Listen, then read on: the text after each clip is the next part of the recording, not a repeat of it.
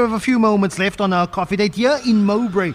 That was a special part in my particular life. It's uh, the home of NGOs, civil society, plenty of activist types roaming the area. We're right next door to the Bertha Centre here in Main Road. But I'm also a fan of independent bookstores, and one of the things that I do enjoy doing is going to independent bookstores, going around craft markets, flea markets, and, and finding the books that I don't usually find in the more commercial bookstores. Joining me now, Andre Marais. He's the owner of the Surplus Bookstore. I've been a fan since you've been in Woodstock in Albert Road. That's where That's you started right. a couple of, of years ago. You're now find home here at the Quaker Peace Centre here in Mowbray. That's Things right. being good, the appetite for independent bookstores are still there. It's still alive. Absolutely, absolutely. We uh, uh, we've moved, of course, twice since you last been to Woodstock, and we're in the Quaker Peace Centre, Three Rye, Rye Road in Mowbray. Mm. Absolutely, it's been an overwhelming interest. You know, this nonsense that books is redundant is just not true. Mm. Uh, I've proven it. You know that. Uh,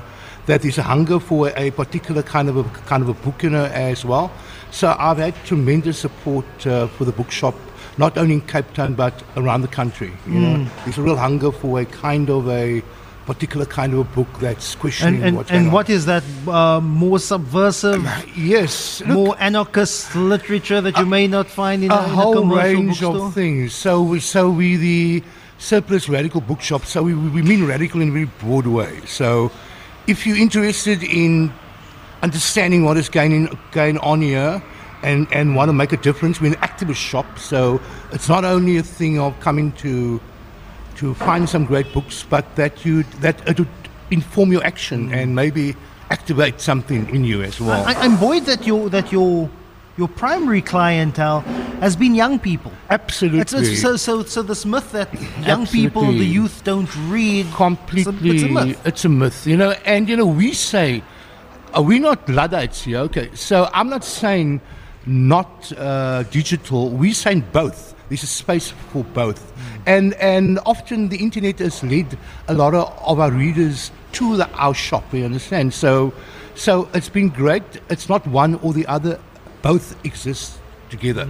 Yeah. Um, a bookstore is a bookstore and give people access to books, but you are in this battle between a commercial book entity, Absolutely. which is important. But I think there's, there's also very much space for, for the independent bookstore. How do you how do you get by? Of course, it's the cost of scale that a big mega bookstore. big thing rent you know it's it's the reason why i've actually moved about twice uh, you know it, it just the the rent becomes an astronomical so that's you know the major challenge you know um, there's i think 13 independent shops now left in cape town uh, and uh, that's dwindled from quite a lot. I think there was at some point like 28 or something. There's only like 13 left right now. So so so the challenges are real. And uh, and we you know we all uh, supply or or we all cater for for different audiences markets you know but I'm still around after two and, and a half years. After starting during in the slap bang in the middle of, of COVID lockdown you know so here we are we we are, we are COVID survivor story Very much a fan of the uh, Surplus Radical Bookstore. It's 3 Rye Road here in Mowbray, the Quaker Peace Centre. that's right very close to the Mowbray Maternity Hospital okay Andre Marais, really.